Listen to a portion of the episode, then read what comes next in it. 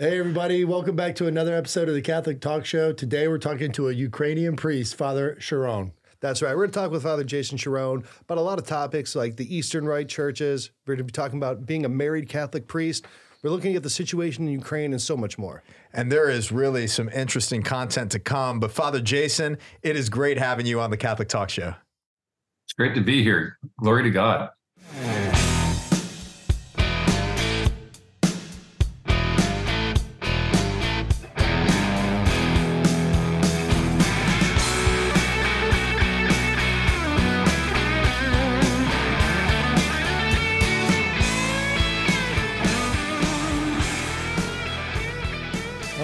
Unpack a lot of really neat topics. It's, uh, I think it's our second priest that we've had that has had kids on our show. And Ukrainian rite. Yep. But, we, but the other Ukrainian rite didn't have kids.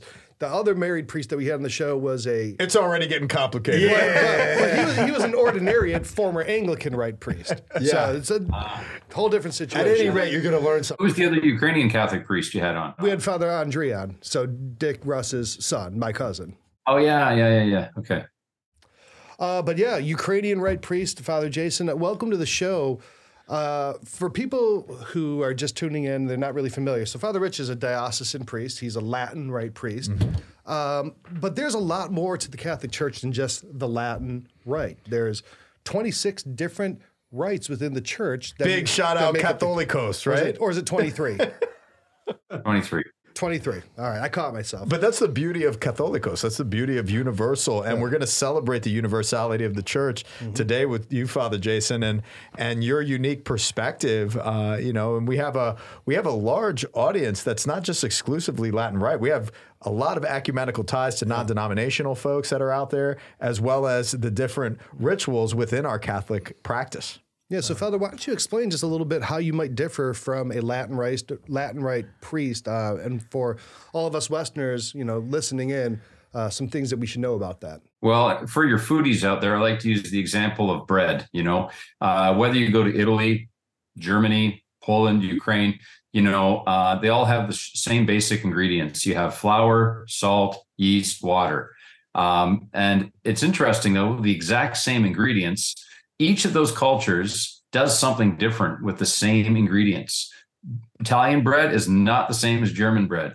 Um, and same with, you know, in Slavic countries. So it's the same with the faith. When we believe in one Catholic, uh, one Holy Catholic Apostolic Church, uh, that faith is given to us by Christ. The Bishop of Rome is the, you know, visible head of the church.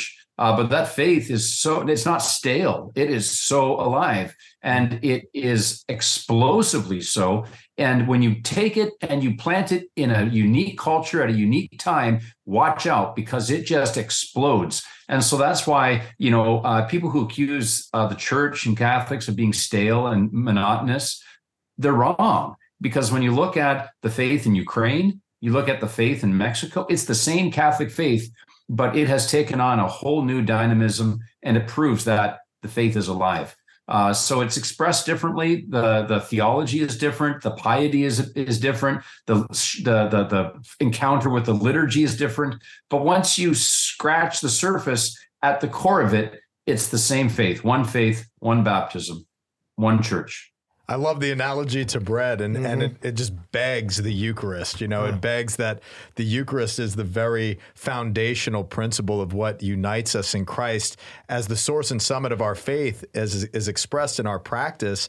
And at the very fundamental level, it is Jesus, body, blood, soul, and divinity, uniting us as one. And in our diversity, we celebrate that in the different expressions culturally around the world. And it is a joy mm. to get to know your culture ever more clearly in this podcast. And before we go, you know, for us to you, what are you doing right now? Let's just focus on YouTube for just a second. Click the subscribe button, hit the bell, because this is the type of content that is going to celebrate the very fabric of our unity. Each and every week at the Catholic Talk Show, we've got great content, just like the content we have stored up for you today. And a big shout out to our patrons who help us support financially to make sure that these shows continue to get out to the worldwide webs. That's right. So, Father, you're in uh, Western Pennsylvania, uh, Carnegie, correct? Yeah. Yeah. What parish you at? Holy Trinity in Carnegie, uh, Pennsylvania, and we call it here Greek Catholic Heaven. because uh, it's one of the few places in the country where uh, uh, non Greek Catholics, non Byzantine Catholics, non Ukrainian Catholics, whatever you want to call us, uh, understand who we are. You go to North Carolina, you go to Utah, you go to Seattle, you go to Florida, and you know we're not as much we woven into the history of the area, but in uh, uh, Pennsylvania. Uh, the Ukrainian Catholics, Byzantine, Ruthenian Catholics, the Eastern Rite Catholics. Um, you know, we have a long history here going back to the 1800s and uh, it's just part of the fabric of Catholic life here. So uh, you go into towns, and it's not unusual to see, you know, a lot of Eastern Catholic and Eastern Orthodox churches uh, beside the, the Roman Catholic parishes. So that's that's what's unique about uh, Ohio, Pennsylvania. So, and you would be not in a diocese, but you would be in an eparchy, correct? Yeah, you're a you're an amateur ecclesiologist. You you know your your terminology. Good for you. Yeah, so it's just the Greek term for diocese. So um, that's our dioceses tend to be much larger geographically than the Roman Catholic diocese because um, you know we just don't have as many people. So uh, our diocese of St. Josaphat in Parma, Ohio, it goes from Cleveland, Parma, Cleveland all the way down to Miami and basically everything in between. Um, and there's another diocese in the Philadelphia area, in New York, and in Chicago. Uh, so it, it, it's quite expansive geographically. Yeah, I've been over to the uh, Cathedral of St. Josaphat that's 20 minutes from my house. So I've been there, and it's it's a really a beautiful experience. The Ukrainian liturgy, uh, it's, it's there's a lot of similarities if you've went to a Ruthenian or a Byzantine rite. There's a lot of similarities, mm-hmm. you know, whether it's yeah. Uh, we went to the, one in the seminary in yeah. Miami. You guys have a, a, church there in Miami, and we got to go on Sunday to um, participate in the liturgy, and it and it lasted. I, I want to say two and a half hours. Uh, it was like there was so much singing. It was so beautiful. There's a lot of singing, and and everybody was so happy and joyful. It was it was a really cool experience. What can you what can you tell just on the surface? You, you were talking about scratching the surface, and and when you when you what you uncover is the sacramental life of the church, the apostolic nature of our church. What what are these surface materials that we're talking about scratching? What are some of the nuances to your liturgy that that you you would like to express to some of our our listeners? Oh, that's a really great question. Um, you know, I think the one nuance is really encapsulated in the style of our churches if you look at classic Western uh, Gothic cathedrals, you know, kind of the embodiment of of uh, Western Catholic culture at its apex, you know, and you compare that to the embodiment of the Eastern Christian churches at their cultural apex. Uh, that really is a great snapshot to uh, with which to, we can look at uh, how the faith is lived in these two lungs of the church, as John Paul II called them in Orientale Lumen. You know, so uh, the, the Gothic cathedral in Western Christendom, you know, it, it expresses architecturally, it's a sermon in stone, which expresses the spirit of Western Catholicism. That it, it the liturgy is meant to lift man's hearts and minds up, and you have these spires that just they scrape the skies. You know, it's there to try to lift man up to God. And you go a little further east into Constantinople. I had the benefit of going to Hagia Sophia recently, and it's the exact opposite motion. You know, you get under that massive dome that Justinian built in the seventh century, and it is the embodiment of the faith of the Eastern Fathers and the Eastern Church and their liturgy, in that it's not lifting men up to God, but it's bringing the heavenly worship and it's enveloping and descending down upon us. And that's what the the the the, the movement of the dome accentuates the reality of the liturgy that this is the heavenly worship of the mystical supper of the lamb descending among men and that's really embodied in the in the report of prince Vladimir's uh, entourage when they came back from constantinople and they they said you know, we knew not whether we were in heaven or on earth, but one thing we do know is that there God dwells among men. So that's just kind of a snapshot of the uh, kind of the, the movement of worship and uh, the expression of the faith as it's lived out in the East. It's not so much lifting men up to God, but it's bringing uh, the heavenly Jerusalem down among men. It's a tabernacling of the incarnation, so to speak, at every divine liturgy. I love that you said incarnation too, Father Jason, um, because it, it, it draws to my mind as you've described architecturally so well, uh, Hagia Sophia and and this theological perspective that is so important to consider the incarnation. Uh, you know, the Church of the Annunciation in Nazareth architecturally, I think, accomplishes that same feat, as well as Our Lady of Guadalupe too. Like a lot of the the, the modern approach of that new shrine, um, you know, as an expression, has been criticized widely. But at the same time, I think the same aim is trying to express that that God is meeting our humanity, and how beautiful to reflect already just on how that expression is being interpreted and applied orthodoxly, mm-hmm. you know, in in respect to the Ukrainian well, uh, even, uh, perspective. Even the sign of the cross, you're catching the blessing. So again, even like coming the that that God coming to man, mm-hmm. right? Instead of lifting, you even receive that blessing. It's coming down through the the the priest. And I, I don't know if you guys do that or not, but I I do know that there are a few Eastern rites where they receive the blessing yeah. make the sign mm-hmm. of the mm-hmm. cross. We yeah. would call it backwards. They would call it ours backwards. That's a really interesting point because people often ask that, you know, why is it that the Orthodox and the Eastern Catholics make the sign of the cross, you know, right to left? And uh, you just hit the nail on the head is that the people are receiving you know the church is feminine bride it receives and that's why the, priest is a male he initiates he gives the seed of life you know this uh, the logos spermaticos he gives the seed of life so when he gives that blessing you know uh, the faithful the bride they receive that blessing as it's given you know and so the priest when i'm blessing i go like this and then i go to the left mm-hmm. and then i finish on the right and so the people, you know, as the mirror opposite, they are going like this here, and they follow my hand because the, the, the blessing comes over this way, and uh, that's why we, we we go over there. Now the Latin school is is flip side um, you know, if the priest goes left first, then we, we should go left as well. Um, but not to dig on my Latin brethren, Father Rich, but you know, yeah, we have a letter. I think it's from Pope Eugene in the 1400s, who writes to those nasty German Catholics uh-huh. and says, "We receive reports here in Rome that you Catholics up in uh, Germany are beginning to change the the ancient practice, and you're beginning to bless yourself left to right. And he's like, "Stop it, desist right away." but Germans are Germans, and they. yeah, yeah I, that's I've right. Heard, I've that's heard and read that all bad theology originates in Germany, one way or another. I don't know if that's so. do enough. you guys use the uh, iconostasis? Like, are, are is your litur- liturgical practice in that manner? You might want to share a little bit about that because I went to a Maronite rite uh, parish, and uh, that there was no pews. We, mm-hmm. we were all just standing out, and they go behind the iconostasis and just this big wall, and then they just disappear for a while, and then they come out with Jesus parading him around, and everybody's like, "Yeah!" it, it was like it was the coolest experience of that expression of reverence and awe, right?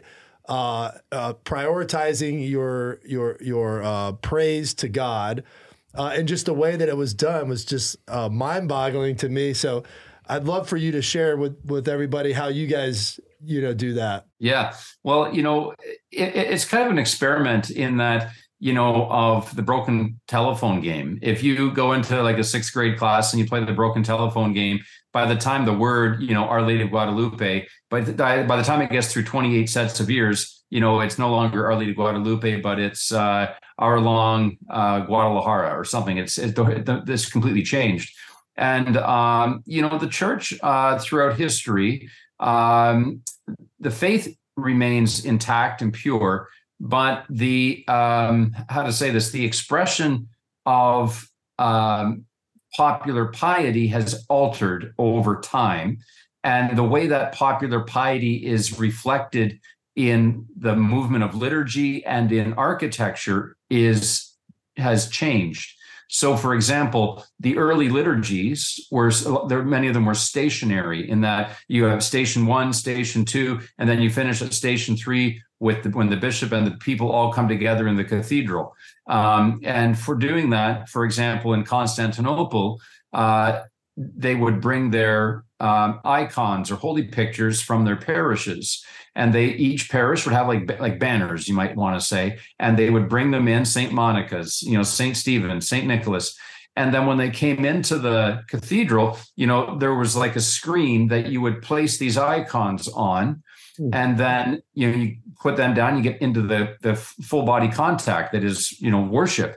And um, uh, in in the West, the remnant of that, you can see that St. Mark's in Venice, for example, when you have the rood screen, and you see that in some of the old English churches, the rood screen upon which uh, is uh, underneath of which is the communion rail, and then over the course of time, you know, the rood screen kind of begins to disappear, and then in some churches now in the in the Roman Church, there is no communion rail. Um, so that's kind of the origin of that movement is that it was they were processions and the faithful would bring their icons and they would put them up at the front of the church for veneration. Um, and then in the East, that became more fixed. Instead of taking them off, putting them off and on, they just began to leave them there, and there became a theology around that. Uh, whereas in the East, that frame that they would use initially uh, is what we call the rood screen, but you know the use of icons and stationary station liturgy liturgies uh, is is more of a, of a of, you know of an Eastern phenomenon. But the, the the the common root of the original kind of telephone game of liturgy is seen in East and West with the communion rail and the basics of an icon screen. Yeah, so I, have seen this. I've seen like exactly what you're talking about, like the English churches with the rood screen.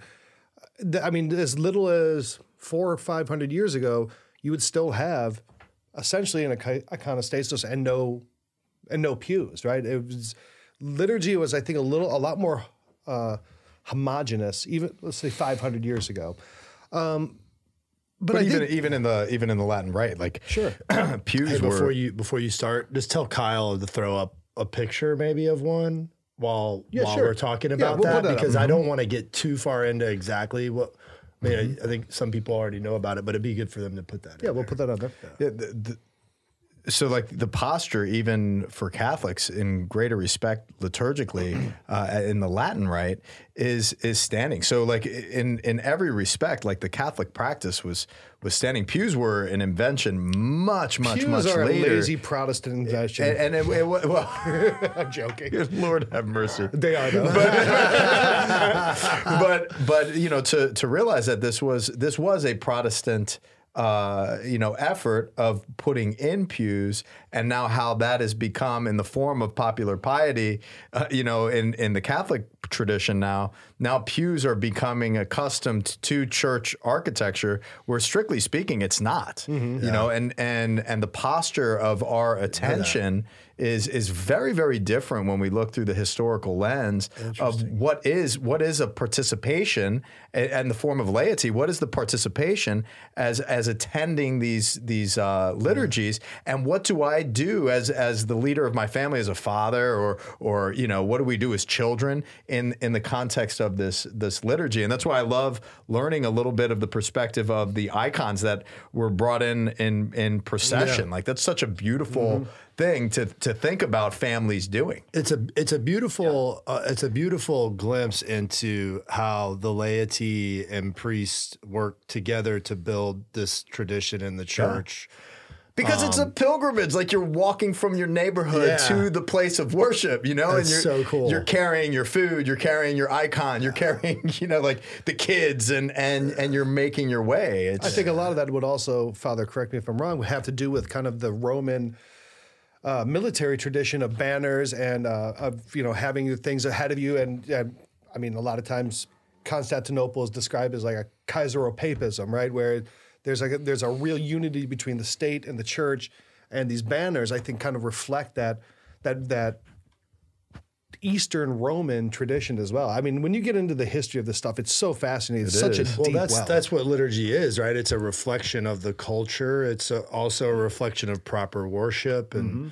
And the works, the works associated with how we respond yeah. to God's, uh, you know, salvation, just the, what is being offered to us mm-hmm. in the incarnation and the labor that we are mm. called to participate in Christ. And you said that, Brian. It shows all the different cultures, right? Yeah. So that's how we get these different these different churches where we have a Ukrainian rite, where we have a you know Chaldean rites, where we have Syriac rites, where we mm. have those Arabic rites, Yeah. they're very tied to a particular cultural expression. So, Father Jason, would you explain a little bit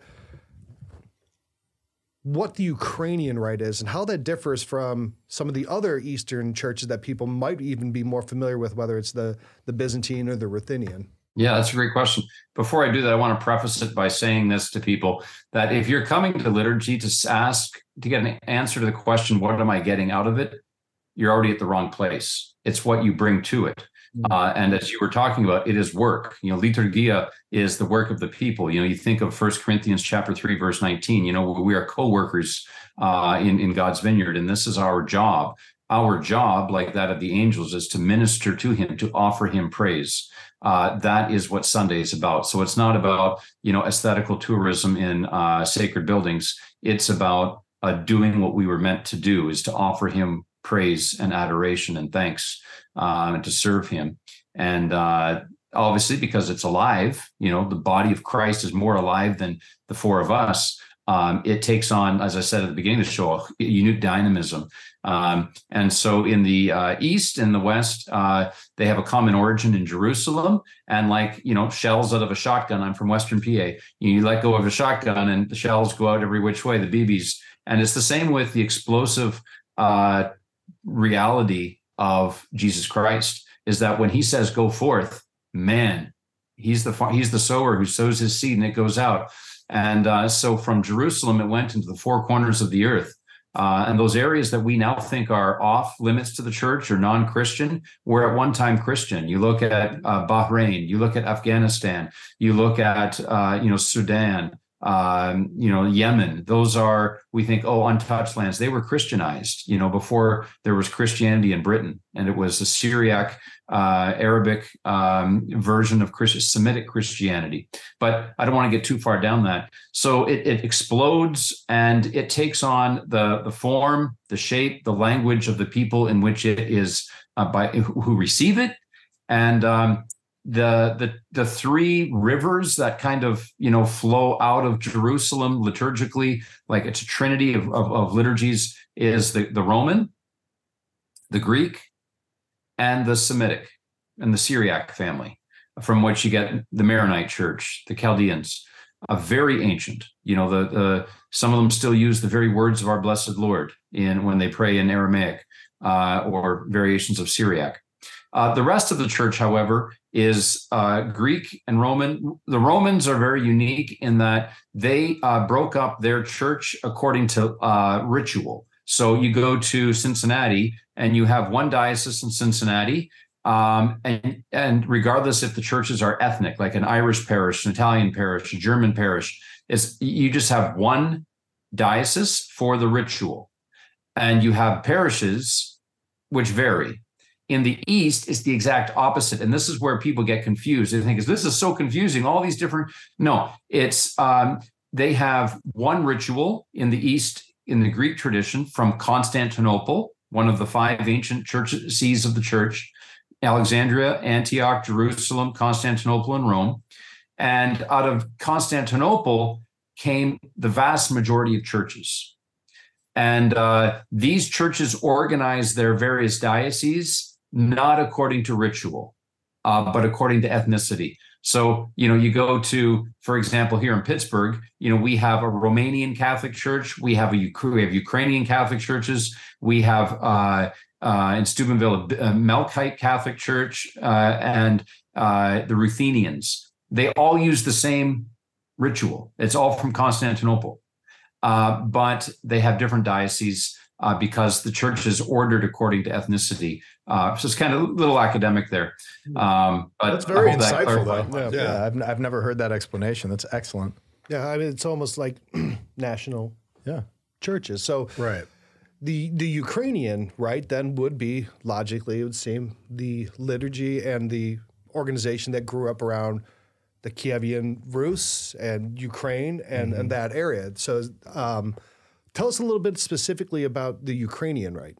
Oh, okay, very good. Well, um, it is, you know, festive. The um, the expression of Christianity and uh, in among the the Ukrainians is uh, very, I'd say, in its origin, it's very monastic because of the uh, Kiev cave monastery. It is very. Um, this sounds this sounds kind of communist, so don't don't take this, but it's it's very much a there's a, a people's flavor to it in that um, that the this is their identity. You know, this is uh, their worship, and uh, it, it's not really imposed from the top down by a clericalist overlord, if you will, but it's really taken root in the culture of Ukraine um, so that uh, their liturgy is just part and parcel of the people. You know, it, it's now, mind you, in the past you know, number of decades with the advance of communism in central and eastern Ukraine, uh, there's been a lot of damage there. Uh, but it is uh, part of the culture. So, you know, you go to villages, uh, especially like in Western Ukraine, and they have, um, you know, uh, wells um, that you get water out of. And, you know, they leave cups out there and it's for everybody. You know, they share it because it's a well. Well is a symbol of, uh, of, of baptism and, and people cross themselves before they, you know, drink from the well. Um, but the, the, um, so it's just part of the culture itself. Um, the liturgy is very, uh, and this isn't specific to the Ukrainians, but uh, it's very, very uh, Christocentric. Uh, the the emphasis upon Christ's divinity just permeates the liturgy, and this is unique with not just Ukrainian uh, Catholic churches. Um, it's shared by the Ruthenians and by you know the Greeks and others. Is they begin with the divinity of Christ, and then they affirm his humanity. Uh, on the West, it's kind of a different starting point. You look at the Sacred Heart devotions, you know, it begins with uh, affirming the, the humanity of Christ, and they also affirm the divinity, but different starting points. One starts at this end of the candle, the other starts at this end of the candle. They end up both, you know, meeting in the middle, anyways. Yeah, I, I love that. I love that, Father Jason. The the the sense of clerical overlording is just such an emphasis I want to kind of touch on a little bit more deeply with you because it's important reflecting on liturgy, the work of the people in response to Christ and being a part of that festive culture. We all have a responsibility. So I love that resting with the people.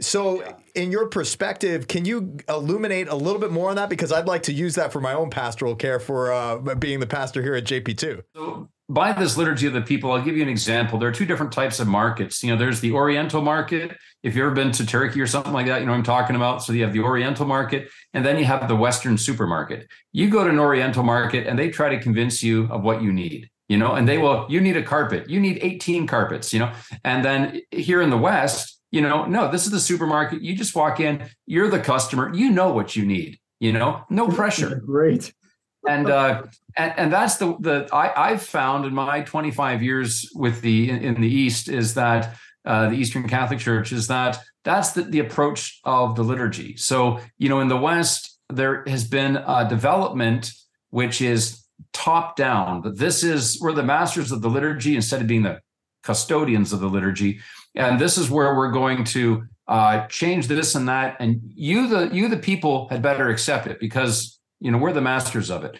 Um, and in the East, that is verboten. You know, that this is we've been doing this for a thousand years. We come to this, we don't even need books. This is, we sing the whole damn thing. You know, it comes out of our souls. We don't need books. We don't need rubricists. We don't need liturgists.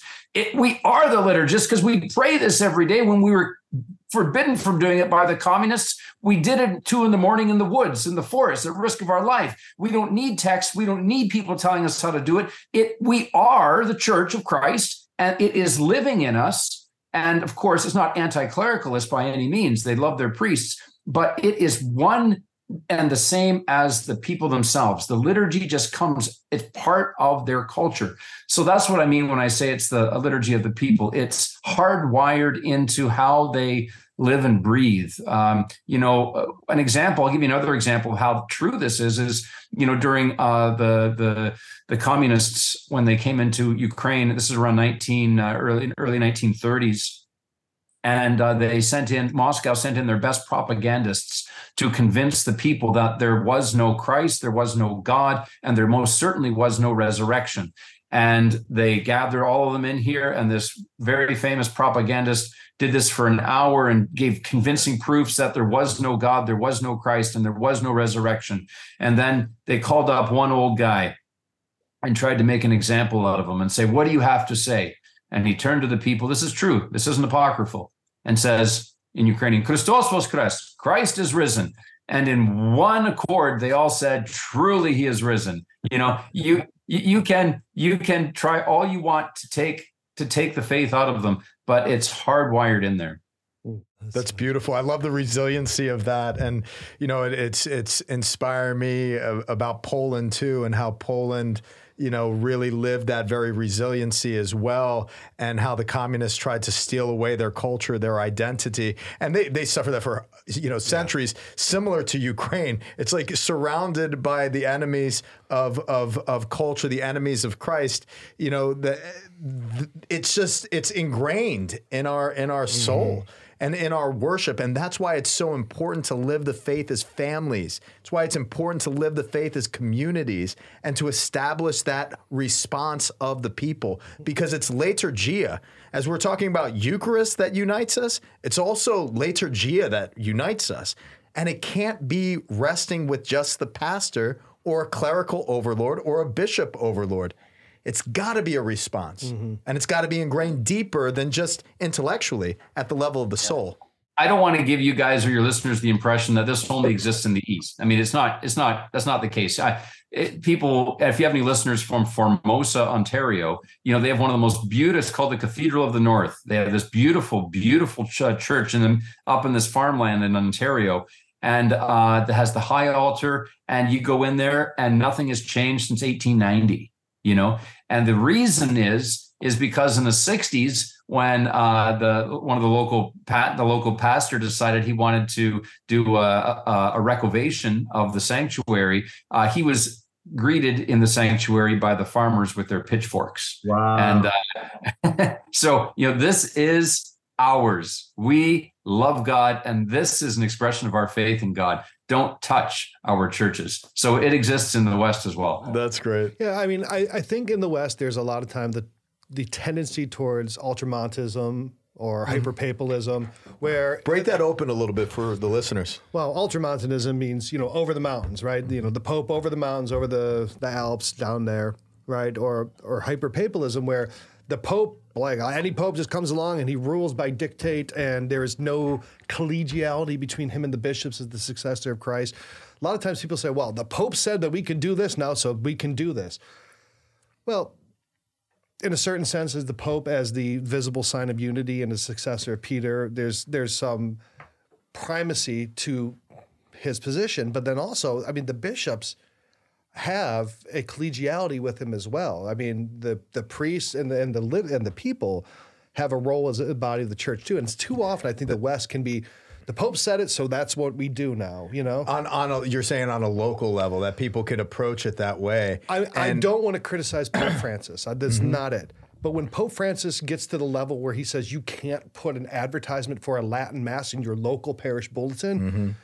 I think that's a little bit of an Overreach. overstep of what the office of the Pope is meant to be. mm-hmm. I mean, personally, you mm-hmm. know, and I don't see those tendencies certainly in Eastern Orthodoxy or in the Eastern churches in communion with Rome. Mm-hmm. Uh, Father, what, what would you mention on? on but if things? I could, if yeah, I could comment too, the, you know, just in the perspective of, you know, the USCCB is an expression of that collegial sure. attitude and and also the collegial responsibility of establishing unity with with the Holy Father, so that the the bishops of the United States can discern what the what the Holy Father is saying, and then apply that accordingly to to the worship of of uh, mm-hmm. you know the people. And I, and granted, like you know your your point, uh, we we've discussed this in the past too, but.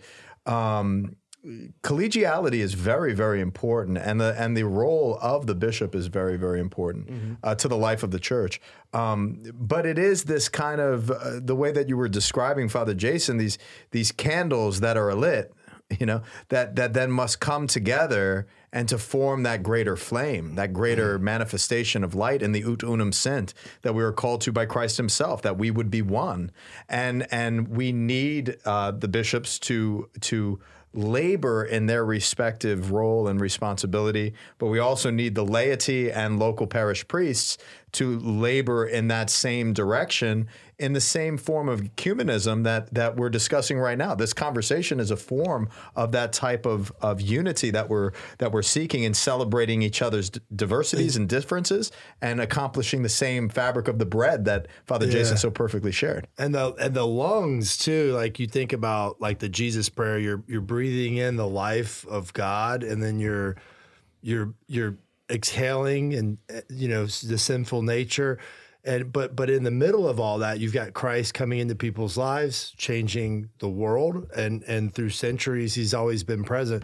So like i like the lungs. Like i think that's a very beautiful representation of this. And even to the point where people can go from one side to the other side even the wrong way. I mean of course there's going to be that but christ has kept his bride the whole time and and purified her even if a pope says you can't put an ad in a, in a newspaper about a mm-hmm. Latin church. Mm-hmm. So You did know? you get the question, Father? I think we went all over the place. I don't Oh, know. was what it a question? I, I thought we were commenting on something. It went everywhere. It did. It was like a shotgun right out of Jerusalem. I'm reminded of the debate between Cardinal Ratzinger and Cardinal Kasper many years ago over the nature of the church. And Cardinal Kasper, you know, spoke about, you know, the, the reality of the church begins at the local. And then Cardinal Ratzinger at that time uh, spoke about the reality of the church as being metaphysical and universal. And, uh, uh, you know, I don't know if it was ever resolved. There was a back and forth, I think, in Communio. Um, but the the nature of Catholicity is very similar when you uh, look at East and West, in that uh, the Eastern churches, uh, you know, Catholic Eastern churches affirm uh, the primacy of of Rome, uh, but they begin by looking at the uh, the local church and the Catholicity of the local church embodied in the person of the successor of the apostle, the bishop, and uh, and then it, it grows from there to an affirmation of the um, you know the, the the role of the bishop of Rome as the visible guarantor of that unity. Um, the Catholic Roman Catholic uh, starting point tends to be and uh, that you know Catholicity is embodied in the person of uh, the Bishop of Rome, and then it by uh, by degrees it radiates out there down to bishops. Um, but uh, the the I hope I'm not that's not a caricature. If I'm wrong, you know, correct me. But I think that's kind of like a popular um, understanding of, of Catholicism that you know it's embodied in this this um, super cleric, and then in in in so much as you're in communion with him is the degree to which you're Catholic. Uh, I think people who really don't understand their faith would subscribe to that. Um, but we I, believe, yeah. yeah, they treat bishops like branch managers for the Pope. Yeah, and that and that couldn't be further from the truth. I Right. love that you shared it that way because that is the popular perspective. But the reality of of it is is the fullness of the priesthood rests with the bishop, and the bishop has that authority as a successor to the apostles over and in governance over his people. Yep, yep. And uh, I think a lot of people don't realize is the, the kind of modern um, embodiment of the papacy over the past, you know, hundred years. Um, it's just that it's a modern embodiment of the papacy with all of its strengths and with its weaknesses.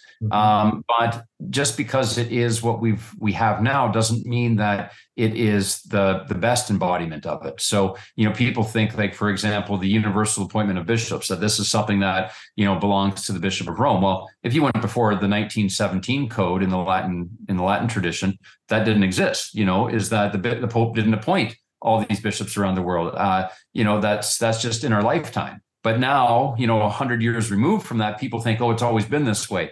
Uh, but no, it, it uh, the, the the Catholicity of the Church uh, is as present at the local parish level as it is at the wherever the Eucharist is celebrated in communion with the successor to the apostles, um, and it is uh, it's visibly um, shown uh, in the person of the Pope. Yeah, I think you even look at. I'm going to get a little nerdy here, and maybe Father Jason will appreciate this. But if you look at the the Exarchate of Ravenna in the seventh and the eighth centuries, you couldn't have a pope become the pope unless he got his approval from the Exarchate, who got his approval from the emperor in Constantinople. So these things can develop in the history of the church as far as how the lived reality of ecclesial communion actually operates. Mm, mm. That's a great. It's a great specific point to make, and I think it's also encouraging to think about as it relates to the church in its in its form and in its expression today and and how the people of God and all of us have a role in choreographing the path forward as the mystical members of Christ's body. Mm-hmm. And and you know, we can't we can't look at it like, oh, this is stagnant. This is the way the church has always been, and this is the way the church always is.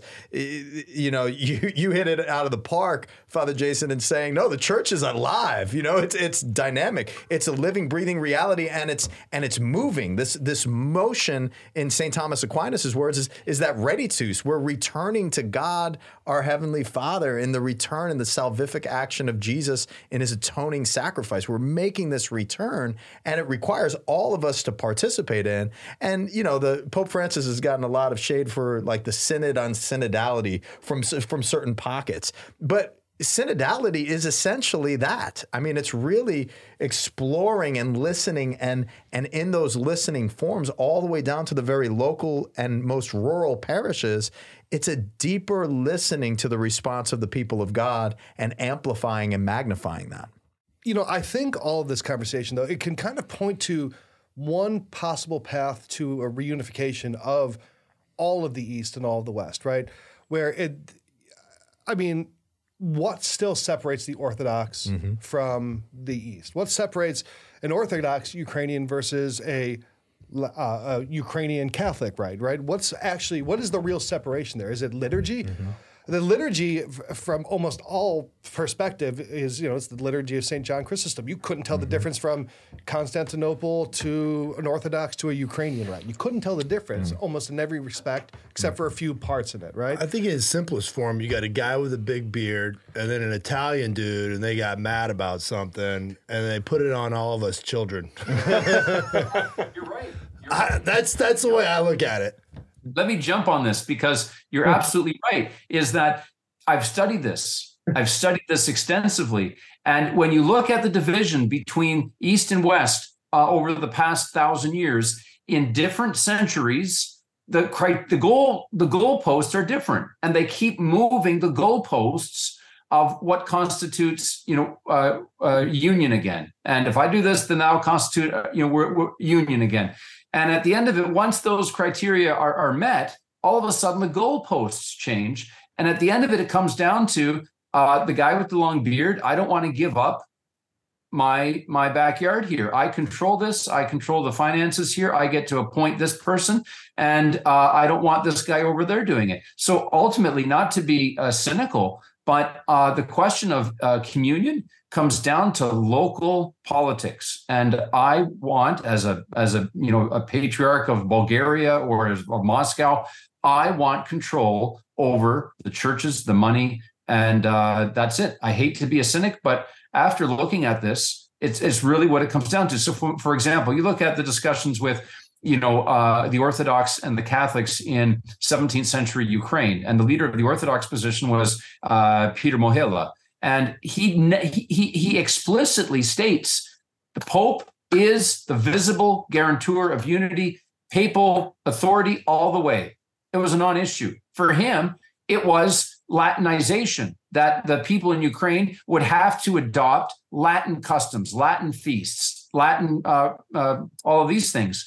And he said, never. And he was right. You know, like this is the way the, the faith was given to us and we have our own ritual of the divine liturgy. We have our feast days. We have our ways of doing it.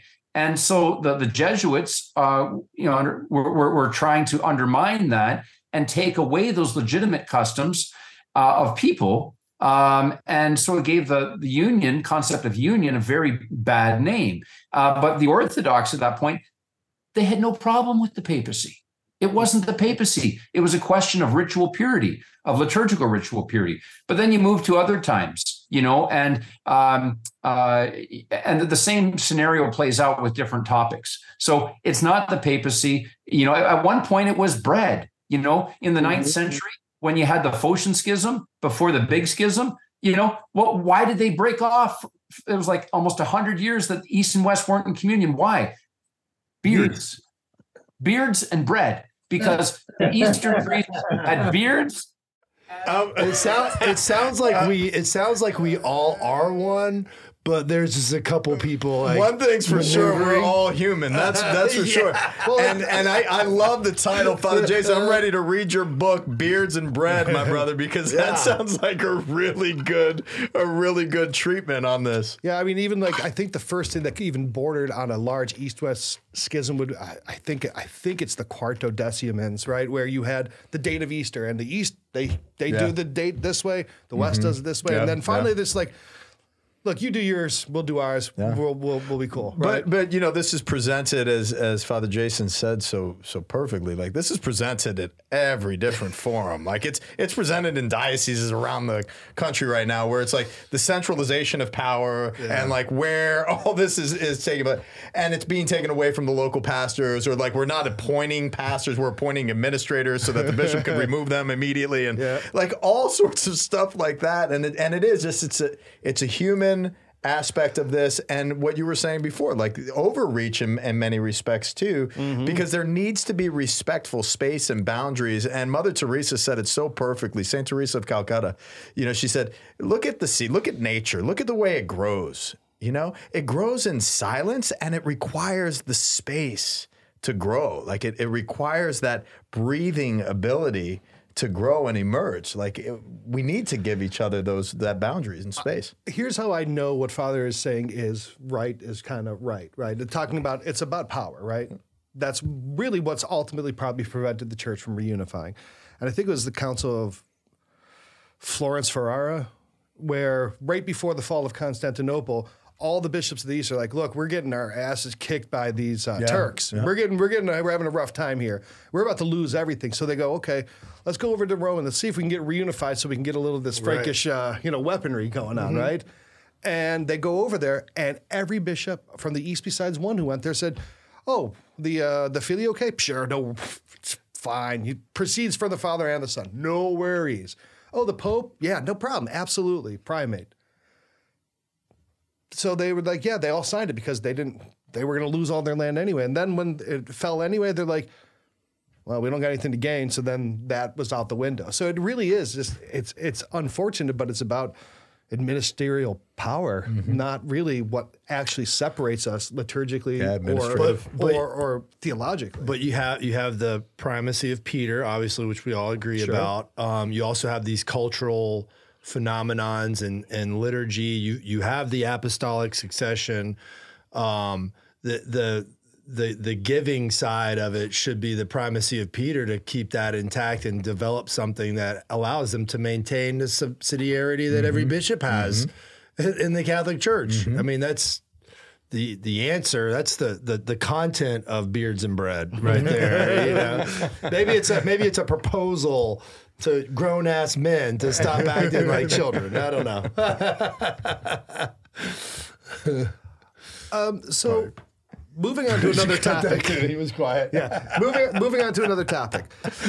We got a guy here. He's got seven kids. We got a guy here who's a priest. You put them together, and you get maybe three quarters of one Father Jason, right? Because he is a Catholic priest with seven children, mm-hmm. right? You heard that right. He's married, got children. That's something that they do in the in the Ukrainian rite now.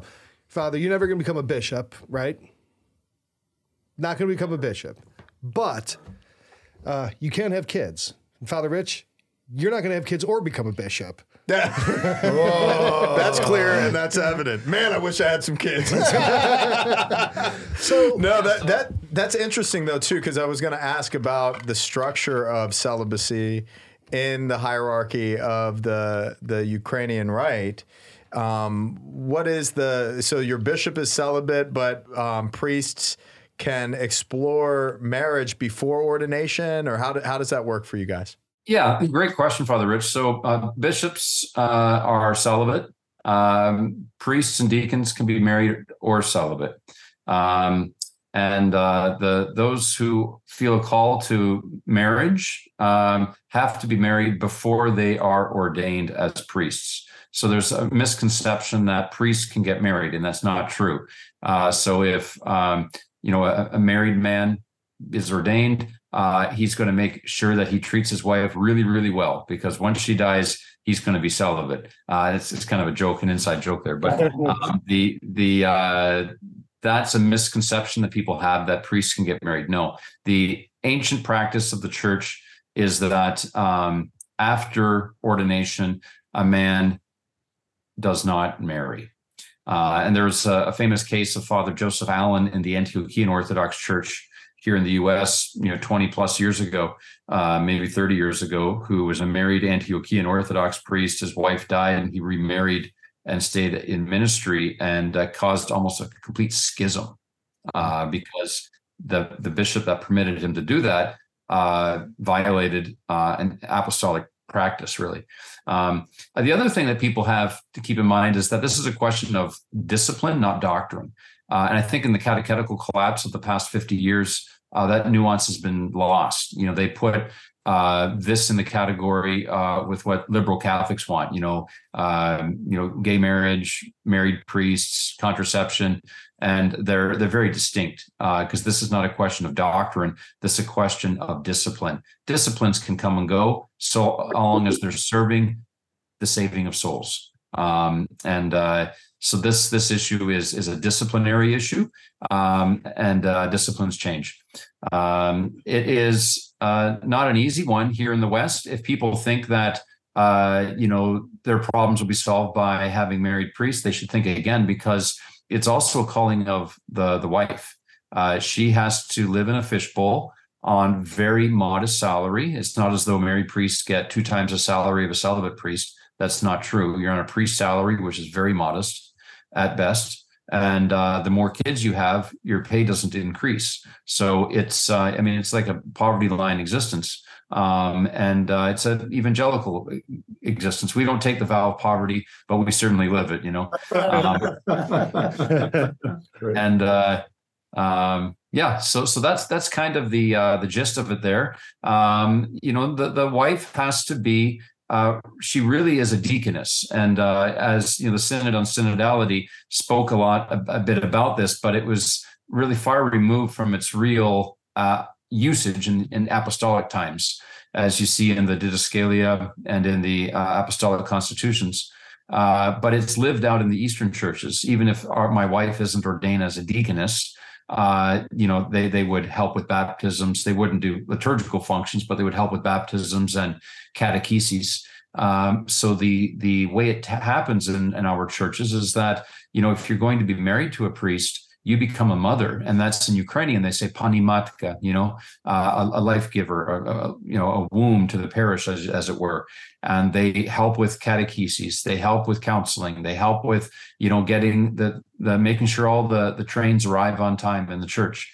Um, so very few women in America would really do that. Um, it's kind of foreign to them. Um, these women from Eastern Europe, however, they grew up you know, in villages or towns where that was the norm. Like my wife, Helena, she didn't, she never met a celibate priest until she went to university. All the priests she knew, all the Catholic priests she knew were all married with their wives. And so she uh, just kind of saw what the expectations were uh, growing up. And um, that can't be learned. It's just observed and uh, absorbed. And so when you know I was ordained, she kind of went in automatically into that mode. But if someone grows up in like Topeka, Kansas, for example, where that just isn't part of the culture, um, it's going to it's, it's possible. Nothing is impossible with God, but it is a steep learning curve for someone who's raised here in Canada, the United States, to all of a sudden forego you know the second car or whatever or the vacation home and, and all of these things and the privacy that we like in america because there is no privacy you know you're you're living in a fishbowl father jason thanks for that insight and and um, you know i'm, I'm very curious because you know we have a process of of you know the um, bishops being appointed, ordained, consecrated for service. You mentioned that you know you need to discern whether you're called to celibacy or marriage as a young man. Like, is there a period of time? of discernment while you're being formed to be a priest and then if you discern marriage is it like you're you're in the state of marriage in formation and you're evaluated based on the the qualitative nature of your marriage and the and the maturing process of your marriage before you enter into public ministry? Um, how does that that all work? And then in the context of celibacy, how how do uh, people how are they selected to be bishops like from that celibate pool? Okay, let me uh, deal with the former and then the latter. Uh, regarding the formation of priests, uh, 99, 98 percent of the seminarians are single, and uh, they go through their you know seven years of formation. And during that time, they are also not only undergoing that spiritual process of conforming yourself to Christ through you know His operations of grace, but also discerning uh, you know the the particular mode in which it's uh, going to exist, and uh, whether a married mode or a celibate mode. Um, and uh, that's just that's part of the you know seven or eight years of formation um, what does happen, however, if at a certain point one finishes their seminary, they would uh, oftentimes they'd be dating someone, um, but not married. Uh, they would finish formation, they would get married, um, and it depends on the diocese. Usually, bishops want to wait. Um, you know, three years or so to make sure that at least three to make sure that it's uh, that the, the relationship has a good basis um, upon which the the burden of, of priestly ministry could be rested. Um, uh, so that's usually there's there's a precedent where bishops wait. Um, uh, there are a few cases where you know that hasn't happened, but I mean usually they wait. Um, uh, the other situation that does happen, and I, I'm kind of both. I did four years in the uh, Roman seminary uh, celibate, and then four years in uh, a Greek Catholic, Ukrainian Greek Catholic seminary married. And you live um, outhouse. You're an outhouse seminarian, uh, and uh, you come in for everything that the sem- that the rest of the seminary body is doing. But for sleeping, you're you know you're you're at and the at home. so that involves a second level of scrutiny in which the formation team gets to know your wife and um, see if it's a good fit. And if it's not a good fit, although he may be a great candidate for priesthood, um, you know, the boom will be lowered. You know what? You're a great guy. Your wife's just not up to the task. You know, sorry. Um, and that's that's for their good and for the good of their future parishioners too. So I know of cases where that's happened as well. Uh, as for the the latter category, Father Rich uh, married uh, about the uh, selection of bishops. Um, in uh, uh, everywhere in the diaspora, their bishops, the Eastern Catholic bishops, are selected the same as the Roman Catholic bishops are. You know, there's a Terna list of names that goes around. It's given to the nuncio, and the nuncio forwards it to Rome. All this stuff. Uh, that is not the case, however, in the uh, old country. So, if uh, it is, for example, the Ukrainian Catholic Church, uh, the terms of the union with Rome, going back to 1596, you know, are that the patriarch of the church and his synod that they would select their bishops on their territory, uh, and they would ordain that candidate, and they would simply inform the pope, and the pope gives a thumbs up. Uh, but outside of the old country's territory, uh, it's it's uh, it's not them informing the pope; it's the pope selecting candidates. Can the pope veto one of those picks? Uh, not on the native territory. Uh, I I haven't heard of that ever happening. Uh, not that I know everything about the process, but uh, canonical right is for the patriarch and his synod of bishops to appoint and to consecrate uh, new bishops on on their native territory, and the bishop simply, the pope simply, um, kind of uh, affirms that decision or acknowledges it. Who is the patriarch of Ukraine? It's a mouthful. Sviatoslav Shevchuk. He's a younger guy too. Yeah, younger guy. Uh, well, not younger. I think he's probably what, 55, 60. Young, yeah, but he looks he yeah. looks really young, big brown beard mm-hmm. and everything. A lot, of people have a lot of good things to say about him. Yeah, he's he's uh 50 Uh, I think he's 50 years old. Uh, no, yeah, he's, he's 50. He's about 50. Um, he uh, made a name for himself during the Synod on the Family back in 2015, where he just said, you know, the outrageous thing, you know, that what marriage is, what we've always believed marriage to be uh, from the time of of uh, Adam and Eve, and uh, um, these days that's a big stand. But uh, um, uh, so that's that's kind of how Western uh, audiences might know him from his stand that he took in defense of marriage and the indissolubility of marriage back in 2015. So, so I heard you mention this in passing earlier, and it's leading to a couple questions. So, you had said that you've been involved in the Eastern churches for 25 years, which leads me to believe that either you're 25 years old, which from the from the gray and uh, presumably bread in the beard is not true. No, that's just pastoral care and seven kids. okay. I mean, he, he could technically. So start uh, very early. So you've not always been Eastern Catholic. What were you before that? Yeah, I was a pagan. I was uh, um, kind of grew up in Canada, Peterborough, Ontario, hockey, baseball. Not that I was any, I was really good at either of them, but I enjoyed them greatly.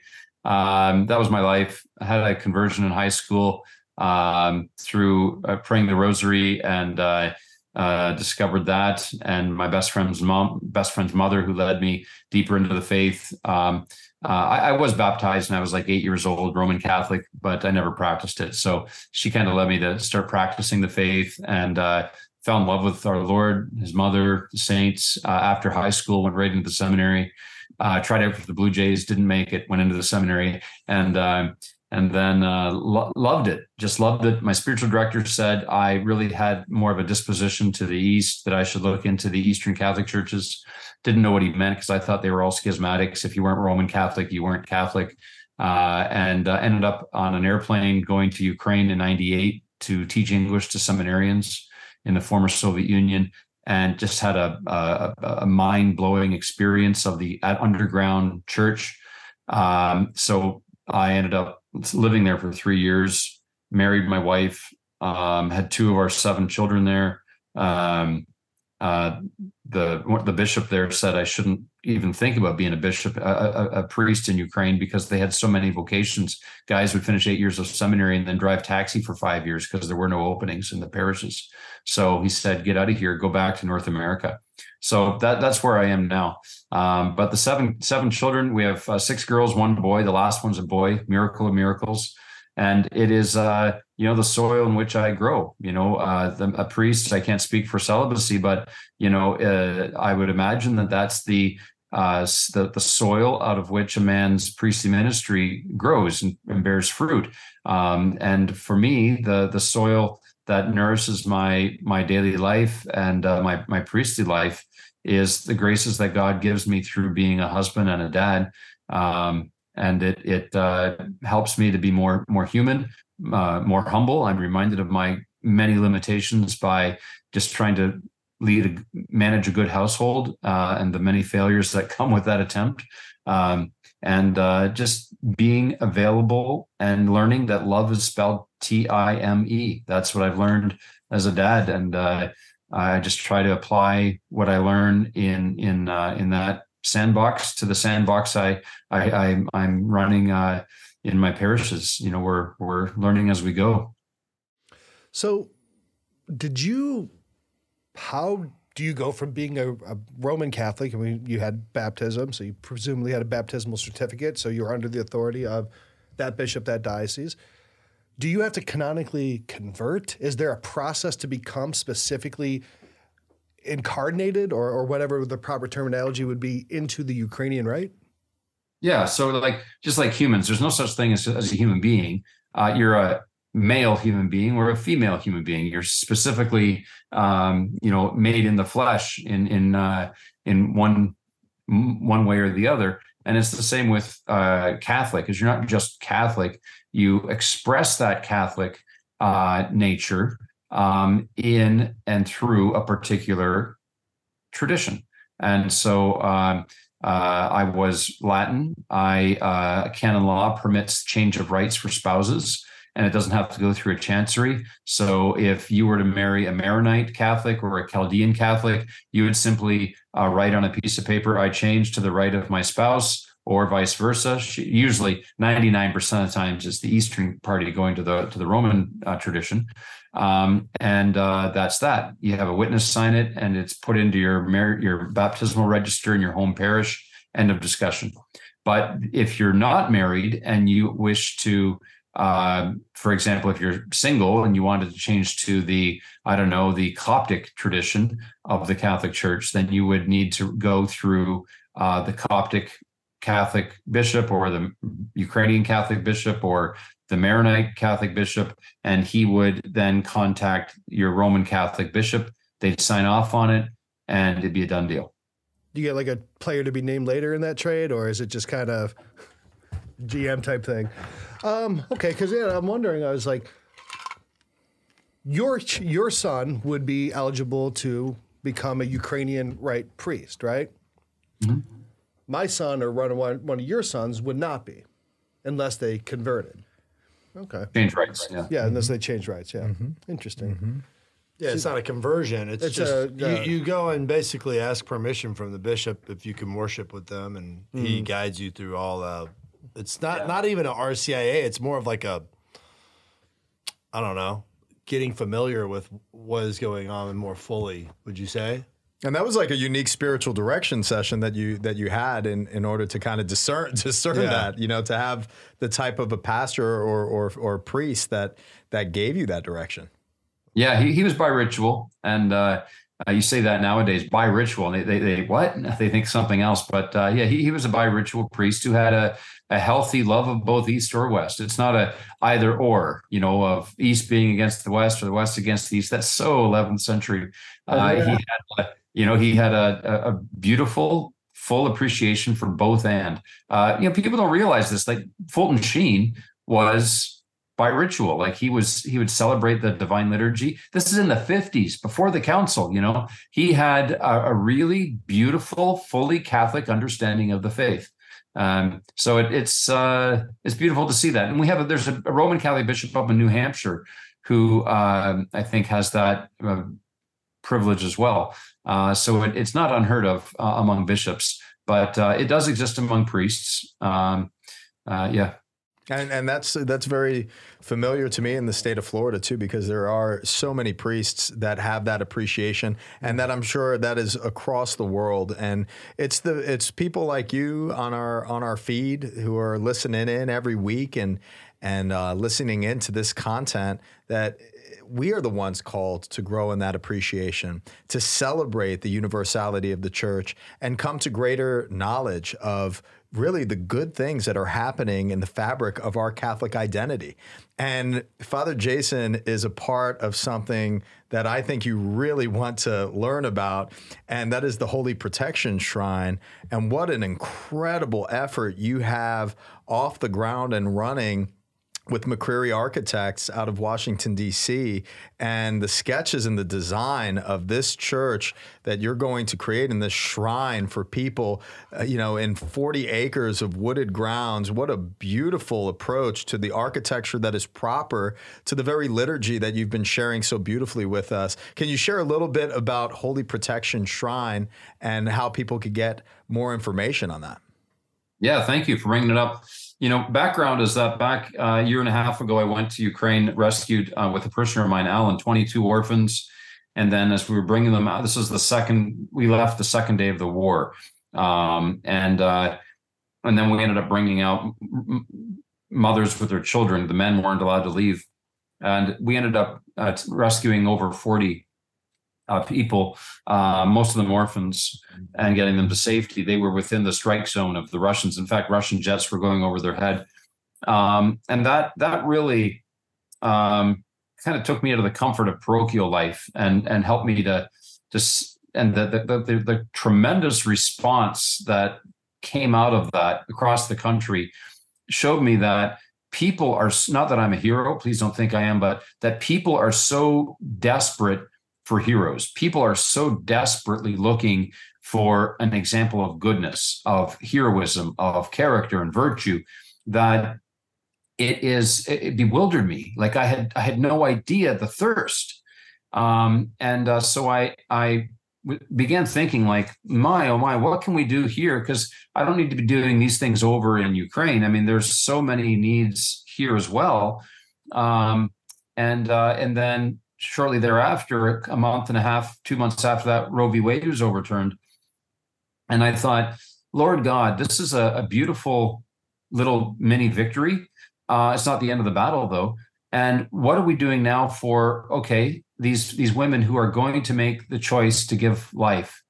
Uh, what can I do as a priest? Uh, not necessarily jump on an airplane and go over and save orphans, but what can I do to make this choice easier for these unwed mothers? Um, and so that hit me. It hit me hard. And um, you know, I've got seven kids of my own. The thought of, you know, m- them growing up without a mom and a dad, it just rips me apart, you know, but there are kids like that. So I'm thinking, Jason, let's do something. You know, let's do something. People need good news. People need to see that the gospel is alive. They don't need to see about some saint in the 14th century who rescued orphans. They need to see men and women now doing it, you know, and um, uh, mix that in with my spirituality. I'm, I'm, i mean, I'm, we're liturgical beings. And if it's not rooted in liturgy, it's just activism, it's busyness. So it has to be a faith of the hands that's rooted in the faith of the heart, the liturgy. And uh, that then narrows it down. So now this is a project that unites heaven and earth, the faith of the, the heart with the faith of the hands. And we don't have a shrine in this country where people can go to make reparation for their sins against God's design for life and family. When someone has committed a sin against life, against family, you know, where do they go on pilgrimage? To, to give thanks to God for healing, to receive forgiveness, and to say, God, I'm sorry. There isn't a ground zero. There isn't one. So I thought, good God, is this what you want? And uh, just so happens that our, our church here has uh, 40 acres of prime real estate overlooking uh, a highway, and uh, so we're we're exploring now to see if this is uh, something that can be done, and uh, it, it seems as though it, it is, and you know we we have to you know, discuss things with the parish about buying that off the land there from them, and our foundation, which has been blessed by my my bishop to to to look into creating a national shrine.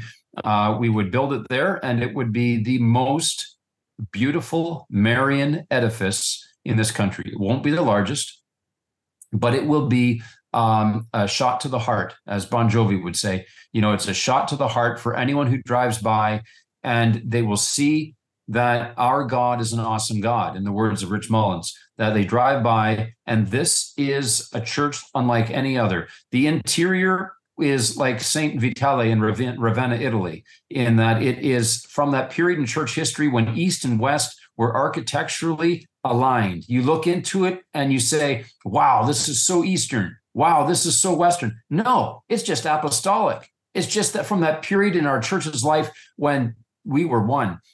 The exterior is a glistening gold dome like you would find in Kiev, St. Michael's Monastery in Kiev, Ukraine, unlike anything we have in North America.